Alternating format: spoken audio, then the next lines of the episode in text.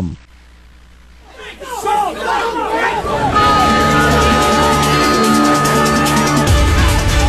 Good afternoon. Welcome to the Fontanelle Final Bell here on the Rural Radio Network. I'm Susan Littlefield. So, got a question for you. Are you getting numb as so many are when it comes to the talk of what's happening, China and trade and everything that's being kind of brushed to the sidelines? Are you seeing the headlines like so many and scrolling past it? Well, it seems to be what we're seeing in the market trade as well. We'll also talk a little bit about what we've been seeing with the soybean market, uh, the frustration that's been happening with the wheat as harvest pressure starts to loom. And then on the flip side, we're going to look at this livestock market. If you haven't flipped a screen yet today, or maybe it's been a while, don't do it. Um, not a pretty picture over on the livestock complex as well. Kyle Bumsted joins us. He is with Allendale Incorporated. And, and I want to start there, Kyle. Let's talk about this. You know, President has tweeted, he's talking, China's coming back and forth. But at what point are these markets and, and folks just going to say enough is enough? Let's focus on something else. You know, Susan, uh, thanks for having me again, by the way. Um, I think a lot of the trade is just becoming immune to the headlines and just becoming numb to it. I mean, you know, do we have a China headline out here like yesterday? They were telling, uh, you know, private uh, private importers over there, don't be buying U.S. pork and don't be buying U.S. soybeans, and you still managed to close, you know, soybeans higher for the day, and you know, Uh, uh, they still need our products to an extent, and what headline is going to drive it? You know, what's the next tweet going to be from the president, or what's the next political outburst going to be, or what's the next headline from China going to be? Who knows? So it's just kind of getting to the point where, oh, there's a positive headline, probably going to be bought. Oh, there's a negative headline, probably going to be sold off a little bit. But you know, coming into the growing season here with very little weather premium, you know, some of these might start to take back seat a little bit. So beyond that, as we look at what's happening in the trade, any surprises for you or, or what you heard in the discussions when it came to last night's crop progress report? Not really. Um, you know, as we talked, uh, I guess it's been a month, I think, uh, since we talked last year. Um, I know when I'd uh, come across that time, there'd been a lot of corn and beans planted. And, uh, you know, trade, for all intent and purposes, we're over 90% done on corn. So basically, they're saying corn's planted, uh, beans is 79% pretty soon they're going to be planted. But the good to excellent ratings were a little bit higher than uh, than thought to be, and there's been a lot of talk of the trade, uh, this ridge of high pressure and heat coming in, but that's kind of what this crop needs right now. We've got plenty of moisture in the tank for a while. Let's get some heat underneath this thing, and this is the time you want some hot dry weather so you can get the good, you know, good root structure and get it down there, and uh, you know, hopefully get uh, get some long term, uh, you know, get, some long term uh, health in the plant, you know, with uh, with some heat, you know, get it of down. I know many are starting to talk about the weather related markets might start to slowly trickle into this trade. We're definitely seeing it when it comes to the wheat complex. That is that is for sure. Uh, it's getting hot and dry out there, and I talked to a cutter in Delhi, Oklahoma today. He's from uh, up uh, he's from Lincoln, Kansas, and he was talking uh, maybe 20, 25 bushel acre wheat. But uh, the maturity on the wheat is just kind of all over this year. I mean, he's telling me that they're needed in Oklahoma and maybe even eastern Colorado as you know early as first part of next week just because it's moving along so fast. But uh, that's kind of different areas. It's area specific as uh, the frost kind of wing things back here just a little bit, uh, you know, earlier on this spring and and uh, the late rain. Some of it kind of come back, and so it's it's going to be all over the board as far as maturity goes. And of course, we know that we're not even the only ones dealing with this crazy weather. You look at the Black Sea region, and they've been having weather issues as well. Globally, that's going to have an effect on the wheat market. That is correct. Uh, but when you start looking at other countries, or you know, especially that region in Russia for sure, how much reliance do we? Uh, how much? Uh, I guess I don't know how much I trust their uh, weather forecaster or even some of their you know export numbers and things like that. They're they're they're on a quota for exports and then they're not, and then you know they've got good weather, then they don't, and so it's it's very tough to trust some of their uh, their uh, information that comes out of those regions. The dollar, we saw some new lows take place um, this morning. How's that going to affect our trade for the grains? Yeah, that, that's a, that's a very good point. You, you you bring that up. That that's definitely should be helping us out here a little bit. I mean, at least it's making us a little bit more competitive. You know, as far as you know, more bang for your buck, I guess, as far as U.S. commodities go. Over to the um, corn market. You talk about the corn kind of dead in the water per se. Is that going to continue the rest of this week, or are we going to see some excitement move into their trade? Well, it's it's it's tough to say. I mean, you're you're here at the beginning of the season. Um, you know, I, I don't think my personally, I don't think there's much weather premium built into this thing, but there's not a lot of threatening weather at this point. Now, going into the close today, saw something interesting happen where, yeah, we we closed uh, July corn up a penny here, but some of the deferred contracts way out there um, into March and May and July of next year were up as much as two to three cents. So that's what I think a producer should focus on here as they're going to be moving forward throughout this growing season. They're going to be storing a certain amount, you know, on farm or, or however they store it.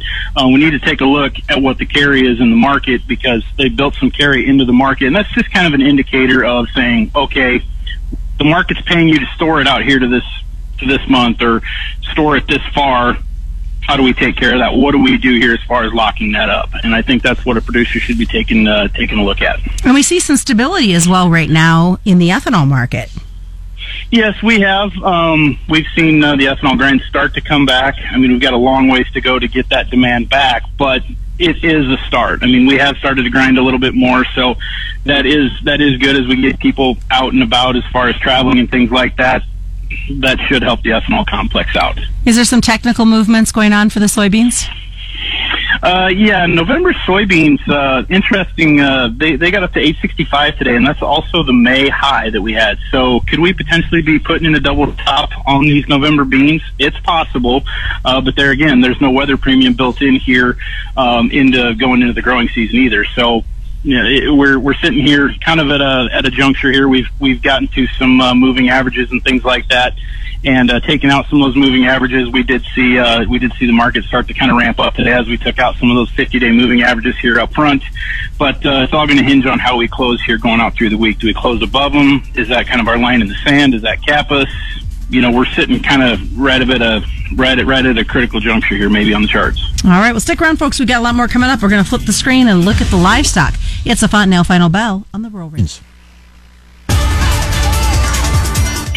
Welcome back to the Fontanelle Final Bell here on the Rural Radio Network. I'm Susan Littlefield as we continue our conversation with Kyle Bumsted. He's with Allendale Incorporated. Switching gears and, and looking at the livestock side of the trade, Kyle, not a pretty picture on this cattle market. We saw the nearbys uh, go limit down on the trades. So, what are your thoughts? What's happening in this cattle complex for our livestock guys? That's right, Susan. We saw the June cattle close limit down here today, um, which in a way isn't surprising given some of the things that we have coming up in the complex here. Uh, Friday, of course, we have option expiration, and Monday we have first notice day of the June contract.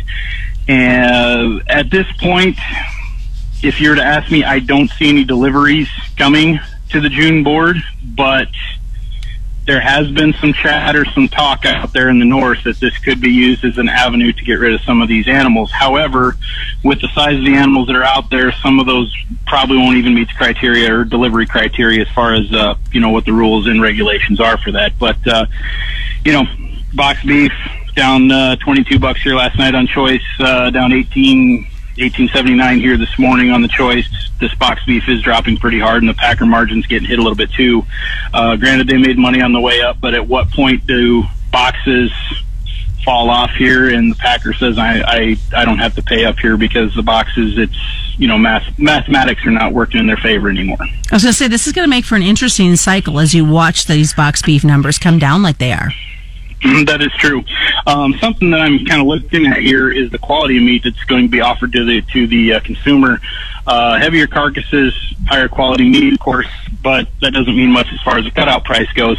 Um, what I am concerned about, though, is on a normal year, we always seem to fight heavyweights at some point in time throughout the year we fight heavier carcasses. The, the industry wide, it was just an industry wide. You you you have the, the heavier carcasses hit the complex. Well, we've got some very heavy carcasses out there in the north right now trying to get cleaned up, and we always push a certain amount back to try to plug a hole. But this year, it seems like we're pushing more cattle back, and rightfully so. We're not we're not slaughtering near uh, near what we have been.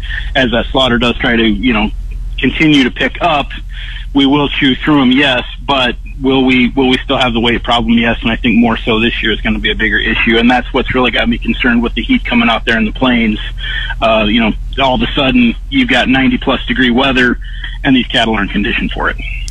I was just going to ask you that from from a feedlot perspective, and you can't move them like you would want to. What does that mean for our cattle producers, and how do they kind of work through that? Well, we're most most guys that I work with and uh, and talk with, they've got cattle on holding rations, and they've been in contact with their with their packer buyers saying, hey, they're getting big, and and there's some there's some buyers out there that know that, and there's buyers out there that are trying to trying to work through with these guys. Say, hey, I know you got big cattle, I'll take you know X amount of heads just so we can try to take the top end out, or you know what have you. Just try to get some of the big ones cleaned up because there are getting to be some big cattle up in the north. What about hogs? Are you do you have any concerns about the weights of them? Hogs, yes, uh, to an extent, but it seems like we're working through those uh, a little bit faster, I guess, as far as the hog side. Now, uh, Storm Lake, Iowa, that plant did go down, and that's roughly, I think, 17, 17,500 head. Um, what I'm a little bit more um, interested in is to try to get an industry supply assessment or, you know, the hog and pig report coming up here uh, on the 25th of the month. That's going to be interesting to see where we're at as far as marketing on the hog side of things. So looking at it, the cash and the cutouts have been coming down there as well, which, you know, June uh, is coming off the board here. Uh, uh, here, excuse me, on the 12th. So the index and the June board are tied together, and July is starting to watch that index number uh, pretty hard too because it's going to be tied, and there's not a lot of time left. Once June falls off, July comes on, and uh, it's going to be tied to the index at the hip too. We we touched on it briefly in, in the front half of the Fontanelle Final Bell, but from a hog perspective, in the last 48 hours with all this China talk, have they reacted? Have they pulled back? Are they just blowing off this information as well as much as they can? Yeah, there was there was uh, yesterday was kind of ugly in the hog complex. We did gap lower, uh, but we did go fill those gaps in the chart, and uh, we did manage to close above uh, some support levels here today, especially on some of those deferreds. I've been watching uh, the December and the February hogs as far as you know what's our next opportunity here to uh, get some hedges in place, and we seem to be holding uh, that Feb kind of you know gravitates between that 56 and 58 dollar range, and it's been that 58 to 60, but maybe we've made another uh, range down there between 56 and 60 bucks here out in, in that Feb contract. So that's kind of what I'm looking at because guys are starting to price uh, pigs and stuff like that, and those those pigs will be coming out here towards that Feb, uh, that decent Feb board. So just uh, looking out there for different opportunities. But it does seem like we are holding some support out in those deferreds. All right, sounds good, Kyle. What's the best way for folks to get a hold of you? You can reach me directly at 712 880 6037 or call my desk direct at 815 578 6167. All right, thanks so much. That is the Fontanelle Final Bell. Just a reminder commodity futures and options do involve substantial risk of loss and are not suitable for all investors. The Fontanelle Final Bell is brought to you by Fontanelle Hybrids and all your local Fontanelle dealers. Check it out as a podcast on our website at ruralradio.com, wherever you subscribe to your free podcast, and on Spotify as well. It's the Fontanelle Final Bell on the Rural Radio Network.